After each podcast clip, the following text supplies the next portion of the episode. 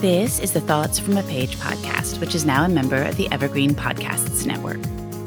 My name is Cindy Burnett, and each episode I interview authors about their latest works, or others in the book world about their roles, what those roles entail, and the books they love. For more book recommendations, check out my earlier episodes and my website, thoughtsfromapage.com, and follow me on Instagram and Facebook at Thoughts From a Page. Thanks to Maggie Garza of HTX Real Estate Group for sponsoring my podcast. Today, I am thrilled to pieces to be chatting with Pam Lamp about her fabulous blog, Who I Met Today, and about some of her cookbook recommendations. For more than three years, Pam has explored one new thing every single day. On her website, whoimettoday.com, she writes about these discoveries and the inspiring people she's met along the way. A book, beach, and animal person, Pam has two grown sons and lives in Nashville with her husband. I hope you enjoy our conversation. Welcome, Pam. How are you today? I'm good. Thank you so much for having me on. I am so excited to chat with you about everything. So, why don't we get started out with you first, just talking a little bit about you? Tell me about you. Well, my husband and I live in Nashville. We moved here about four years ago. And if you had ever told me that at 57 years of age, I would uproot from all I knew and loved in Houston, Texas, and moved to Tennessee, I would not have believed you. But what started out as a very challenging experience has turned out to be a really fun adventure for us. We have two grown sons. One is getting married in another month or so. The other is married and lives in Colorado with our perfect little granddaughter. And I love to read. I love your recommendations. I love to do active things outside, and I love to cook and bake and travel. I love your blog, Who I Met Today, and I'm really looking forward to speaking a little bit about it. Can you tell me how it got started, how long you've been doing it, and just a little bit more about it? Yes, thank you. It coincides with my move to Nashville. Like I said, I moved here, did not know a soul, was 57 years old, and I thought, what am I going to do to meet people? So I started going out and trying to do one new thing every day in Nashville, talk to people, just immerse myself in the community some way because if you've had children, you know that that's kind of an automatic way to meet people. You have games and you have meetings and, and moms groups and things like that. But when you move and you're not working and you don't have children, it's very challenging. So as I was going through this process, I was also looking for a project to do. And I had been looking for a project to do for a long time. I wanted, you know, something to use my brain. My mother-in-law was suffering with Alzheimer's at the time, and I was very concerned with the fact that I needed mental challenges and stimulation. So anyway, it, it was kind of a, a all-encompassing thing. And one night, my husband poured me a glass of wine and said, "Sit down." I think he was tired of hearing me agonize about the fact that I didn't have friends, the fact that we were new to the community, and that I didn't have, I didn't know what I wanted to do. And he said, What would you do if you could do anything? Take money out of the equation. Just don't worry about uh, thinking that you have to make an income. And I said, Oh, I, it just fell out of my mouth. I said I would interview people and hear their stories and write about it. And he said, Then go do it.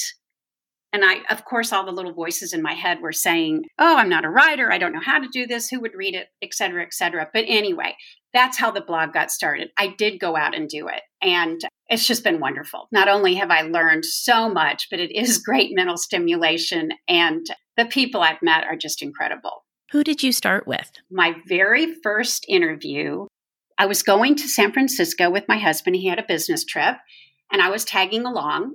And I thought, okay, it's now or never. I've got to do the first one at some point.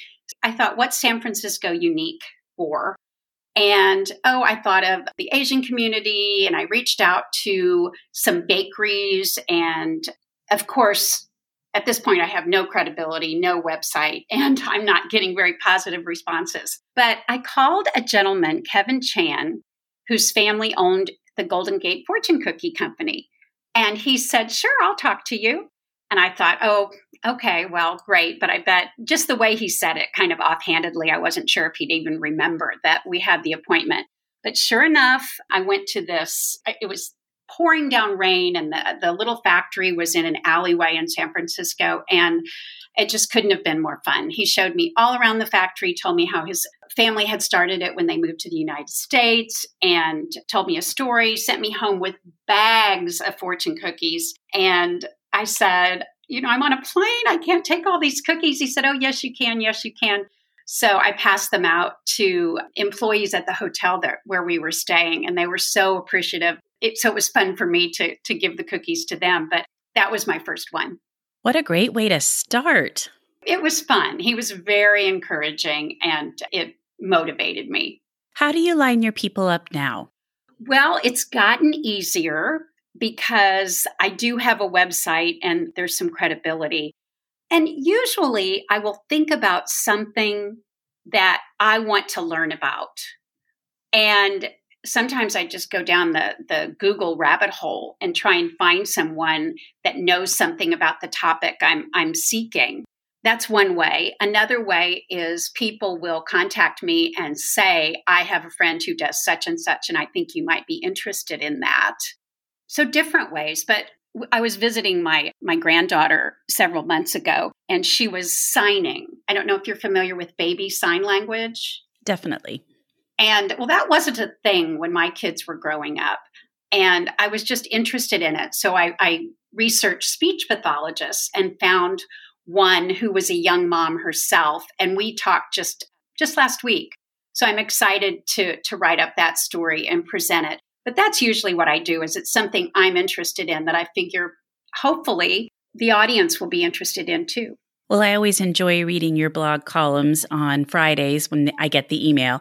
And you often incorporate books, or at least it seems like you often incorporate books to me because I, I look for that and I'm always enjoying seeing what you're reading or what someone's recommending. Thank you. I do incorporate books and and I sort of started this in the last couple of years. I have a newsletter that goes out every couple of weeks and it always has a story or two about a person and then book recommendations also because it seemed like whenever I would talk with a person we would get around to talking about books. Not not everyone, but it was just a great way to exchange book recommendations and hear of things to read that I might not have otherwise chosen. And my readership seemed to enjoy hearing about the books. So I've kept that up. And of course, that's something I love. Yes, I love chatting books with you and seeing how we feel about a particular book or hearing what you're reading and vice versa. It's been really fun as we've gotten to know each other a little bit. And I almost always agree with you, Cindy. Our opinions are almost always the same on books. So you have several that you want to recommend. Would you like to get started with that?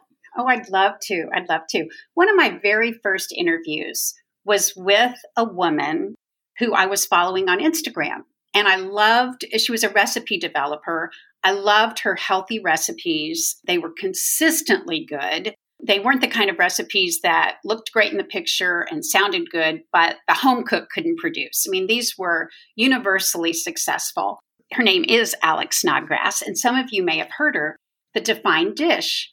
So she was about my sixth or seventh interview. And when I emailed her, I thought, there's no way she's going to talk to me. But I wanted to learn about how she went about developing recipes night after night and what the whole 30 craze was and just how she did what she did.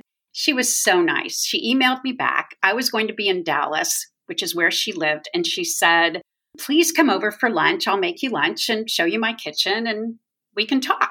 So that's what I did. And I will always be grateful to her for giving me that opportunity so early on in my blog. But anyway, her cookbook, which came out right before COVID, so that would have been December of 2019, is called The Defined Dish. I have made just about everything in it, and I can say that the recipes are great. What I like about this cookbook is it's all dinners for the most part. She might have a couple of side dishes in here. Uh, you know, some cookbooks have the salad. Well, you've still got to come up with the main dish. This this is the whole dinner, and I, I love the enchiladas. I love the better than takeout section walnut crusted scallops in butternut squash puree, turkey burgers. There's even a section on kid food, but it's a great cookbook, and I'm so happy for. Now, just in the last couple of weeks, she this one has been so successful that she's announced she has another one coming out at the end of this year, which is very, very quick to have two come out in, in two years. It's called The Defined Dish Healthy and Wholesome Weeknight Recipes by Alex Snodgrass. When you talk about it being an entire meal, so each recipe is sort of a grouping of recipes for a meal versus just the main course, just the side. She has like the the scallops with the puree and a side or do you put them together? How does that work? Cindy, I actually misspoke. It's not exactly the whole meal. Some of her recipes will have the meat and a side dish with them or the entree itself is large enough that you don't need a side dish. But but most of the meals, you know, once you make the the scallops or the enchiladas or the spaghetti squash pad thai or the kids version of hamburger helper, if you just throw together a salad or some fruit, then you've got a meal. Or it's easy to just roast some broccoli or microwave some green beans or do something easy to go with it. Exactly. And these meals are substantial. They're healthy. She gives you whole 30 options. You don't need to go out and buy all of the whole 30 ingredients if you'd rather not. Her recipes call for arrowroot starch, but you could also use cornstarch. They call for coconut aminos, but you can use soy sauce. So they're not restrictive in that regard that you have to go out and buy a whole new supply of ingredients. But I can't say enough about how fabulous all the um, recipes are. I've gotten a lot of people hooked on her cookbook and her recipe site too, the defineddish.com. And and they agree with me. It's just clean, healthy food, but it's not rabbit food. Well, that's what we need. And I'm not a huge cook at all. But now you're having me think I need to look her up and look at her website. And maybe I'll wait on this new cookbook that's coming out, but I can at least look at her website for now. It's great. I think you'd really enjoy it. When she does her recipes, does she do them with the ordinary ingredients you would have and then give you the whole 30 options? Is that how that works? She um she lists the whole 30 options and not all the recipes have a slew of whole 30 ingredients, just some of them. But oh, you know, if it calls for a certain type of flour, I just google that flour and it tells me what what to use instead. Okay, that's what I was wondering, how you knew what to substitute. Yeah on her Instagram account, she will give you options. The cookbook doesn't, but it's easy to substitute. Okay, good. Well, that one sounds wonderful. I'm excited to hear about your next one. The next one is by a woman that some of you may have heard of named Jenny Rosenstrach. She has a blog called Dinner a Love Story. And believe it or not, since 1998, she has written down every single dinner she's cooked. She's cooked, she's made a dinner diary. And then she's transferred that diary into several cookbooks. Her first one was Dinner a Love Story. And then she had Dinner a Playbook. And then she had How to Celebrate Everything. Those are all wonderful cookbooks. The one I'm most excited about, however, comes out in August. I interviewed her last week, and the story is going to run on my blog in August. I'm a huge fan of Jenny. Her next cookbook, like I said, is The Weekday Vegetarians. And for the past few years, her family has tried to eat vegetarian Monday through Friday. So she said the cookbook is really going to be a compilation of what their family has eaten. So it's normal food. She has two young kids. The kids eat the food. Some of the recipes that are on her blog, I believe, will make an appearance in the cookbook. And I'm a huge fan. She does she does simple recipes, no fuss, and, and they're just always good last night actually my husband cooked dinner and he made one of her pizzas which was peaches arugula and burrata and it was just delicious so i'm really looking forward to that one coming out the other cookbooks that she has are kind of geared for young moms i think dinner a playbook talks about how to get healthy dinners on the table dinner a love story how to incorporate family time and make sure that dinner is a nice event in your household instead of, you know, just something to get food on the table and out the door. And then how to celebrate everything talks a lot about how her family celebrates the little things in life as well as the big things. I am not familiar with her, but I'm going to now have to look her up. And I'm amazed that she's written down every meal she's cooked since 1998. Can you believe that? She's been a food writer and just used to documenting I really, really enjoyed talking to her. very, very much so. She writes for, if any of your listeners have heard of the website A Cup of Jo, that's an online magazine. She also writes a, a food column for them. Well, and I'm very excited for your third one. Anne Byrn has written, I don't know if any of you remember the Cake Doctor cookbooks. Uh, there was kind of a series about how to do, how to work your magic from a box cake mix. And Anne Byrn is coming out with a new cookbook in November. A new take on cake is what that one's called. And she's got some new cake recipes for everyone because I don't know if you've noticed this, I'm not a big buyer of cake mixes, but the cake mix boxes are smaller than they used to be. Oh, that's interesting. But the one I really love came out a couple of years ago by Anne called Skillet Love. And it motivated me to get down on my hands and knees and dig my iron skillet out from the back of the cupboard. And, you know, I just never used it. I got one and I might have used it a couple of times and I thought, eh, can't go in the dishwasher. I'm not going to use it. But I use it all the time now. I love her cookbook. She has everything from chicken recipes to fish to different pizzas, different desserts. She's got a chocolate chip cookie skillet recipe that is just to die for. It's kind of become our go to dessert when we have people over. And she talks about how to care for a skill an iron skillet and i had never done that correctly which was nice to learn just a lot of comfort food that um, i think readers would enjoy well i didn't know she had the skillet cookbook but i'm very familiar with her cake doctor cookbooks because my daughter is a big baker or especially when she was younger she doesn't do it quite as much now because high school is so busy when she was a little younger, we would bake a lot from the cake doctor. And then I think there was like a chocolate cake doctor. We made so many of those recipes. So it's good to know that if I were to go out now and buy a cake mix, it might not work anymore for these recipes. And I'll have to be on the lookout for her new one. But we really enjoyed using those. And it's a lot quicker. And she had so many great ideas and they were also yummy. And so now I'm going to have to go track down the skillet one and then wait on this new one to come out. Yeah, I think I think it'll be fun, a lot of fun she's got a whole a whole series. You know, I think there's one called American Cake and she can work all kinds of magic and turn a cake mix into breads and cookies and bars and cakes and all kinds of fancy things. Well, it's such a clever idea. And it just takes a lot less time, and you're not having to buy all of these ingredients. And it goes a little smoother for those of us that aren't the greatest bakers. You know, we really enjoyed those and thought they were a lot of fun. So it's good to know she's continued. And now I've just got to update and get caught up with her.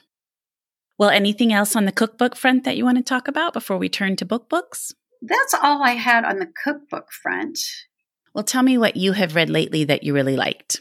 I just finished Blush by Jamie Brenner. And this was one of those escapist summery beach reads.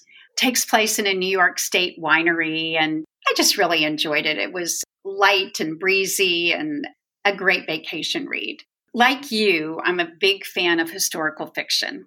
And I finished one book that I was able to get an advanced copy of that's coming out, I believe, August 10th, The Showgirl by Nicola Harrison.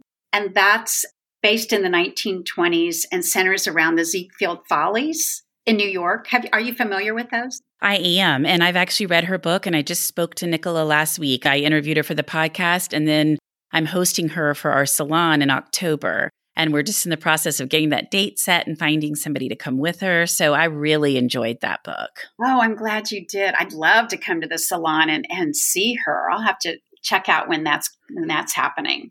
We're looking at October 28th, I think is the date. We're just in the process truly like today and tomorrow of finalizing all of that. But I just really, really like her. And I loved that book and that time period and the Broadway references, all of it. Oh, that's right. You're a big Broadway fan. It, it was just great. I loved it.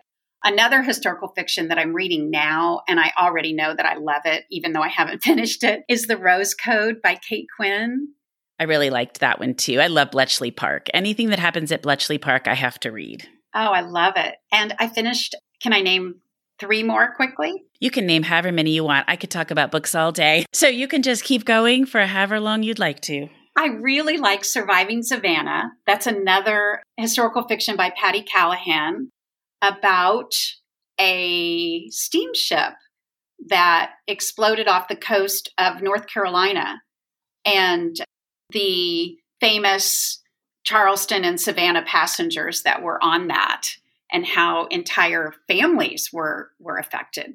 So I really enjoyed that one and I loved Fast Girls by Elise Hooper about the 1936 track and field team in the Olympics. Have you read that one? I have. I've read both the Surviving Savannah about the Pulaski, and I thought that was so interesting. I didn't even know that was a thing that people would take that steamship from Charleston up to Baltimore, you know, in the summer to kind of get away from the heat. I didn't know that that ship had gone down and had the same lifeboat issue that the Titanic subsequently did. I just thought all of that was completely fascinating. And she has a new book that's coming out in October called Once Upon a Wardrobe about C.S. Lewis and where Narnia came from. And it will literally be one of my top reads of the year. It is so good. Oh, oh, I can't wait to read that. Oh, I mean, I just finished reading and I just sat there for a while and I've thought about it so many times since then. And it's not very long. And I think I'm actually going to pick it up and reread it. And I never do that. Oh, wow. What an endorsement. Yeah, it was really good. And then I love Elise Hooper. She was one of our early people for the salon, actually. For no, it wasn't for Fast Girls. It was for the book before that. We hosted her online for Fast Girls because it came out during um, the pandemic. Is for her second book about Dorothea Lange, Learning to See. And I love that book too. So I, and I've actually beta read her new book that will be out next year. Wow. I, I just I don't have enough time to read every single book that I want to read. Well, no one does in our in one lifetime, but I, my pile is very, very deep. I love historical fiction, and it amazes me that all of these authors are able to continually uncover new stories, new history to write about.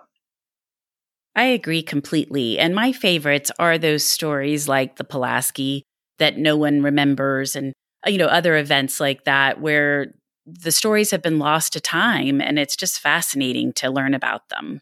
I, I love it. I did read one more that I would like to mention. Have you read Lisa Genova? She's a neuro, neuroscientist. I have not. Dr. Genova has written, I believe, five novels, all related to diseases of the brain. She wrote Still Alice, which centered around Alzheimer's. She wrote one that centered around Huntington's disease, another one, Left Neglect. And off the top of my head, I can't remember the exact titles of all the books. But anyway, those were all fiction based on actual diseases. And I thought they were all fascinating. But her latest book is called Remember. It's nonfiction. And she said she wrote it because she had so many people that after a speaking event or just when she was out and about would come up to her and say, I walk into a room and I can't remember what I walked in here for, or I can't remember where I put my keys. Does, is this the beginning of Alzheimer's? And the answer is no. And she wrote this book to, to let people know that your brain is not designed to remember everything.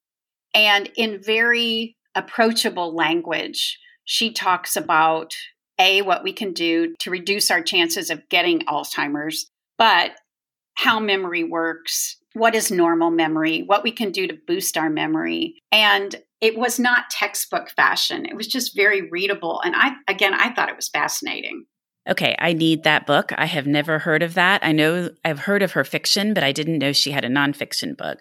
My father has Alzheimer's, mm-hmm. and it's not been going well at all lately. And that is such a fear of mine. And I worry about it anytime I can't remember some small thing. Like, is this going to happen to me? Because it's a horrible, miserable disease.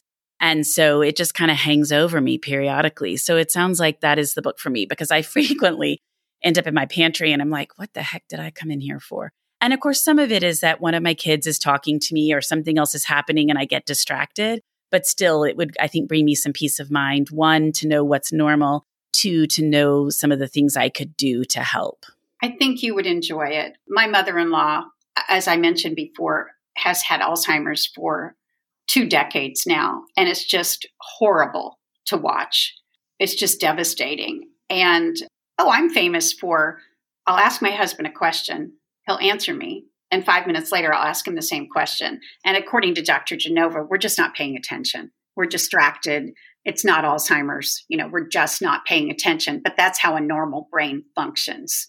It's very affirming. It's very interesting. It's informative. And she just does a good job of breaking it down and giving us doses of information on a level that we can understand. Well, I like that. And I definitely need that book. So I can't talk to you too many more times because I'm going to end up having to buy like seven books every time we talk. That's how I feel about you. Well, good. Well, Pam, this was wonderful. Thank you so much for joining me in the Thoughts from a Page podcast today. I thoroughly, thoroughly enjoyed speaking with you. Oh, it was such a pleasure. Thank you very, very much. Thank you so much for listening to my podcast. If you like this episode, and I hope you did, please consider becoming a page turner in my Patreon program. Follow me on Instagram at Thoughts from a Page. Tell all of your friends about the podcast and rate it or subscribe to it wherever you listen to your podcasts. I would really appreciate it. Thanks to Maggie Garza of HTX Real Estate Group for sponsoring my podcast, and I hope you'll tune in next time.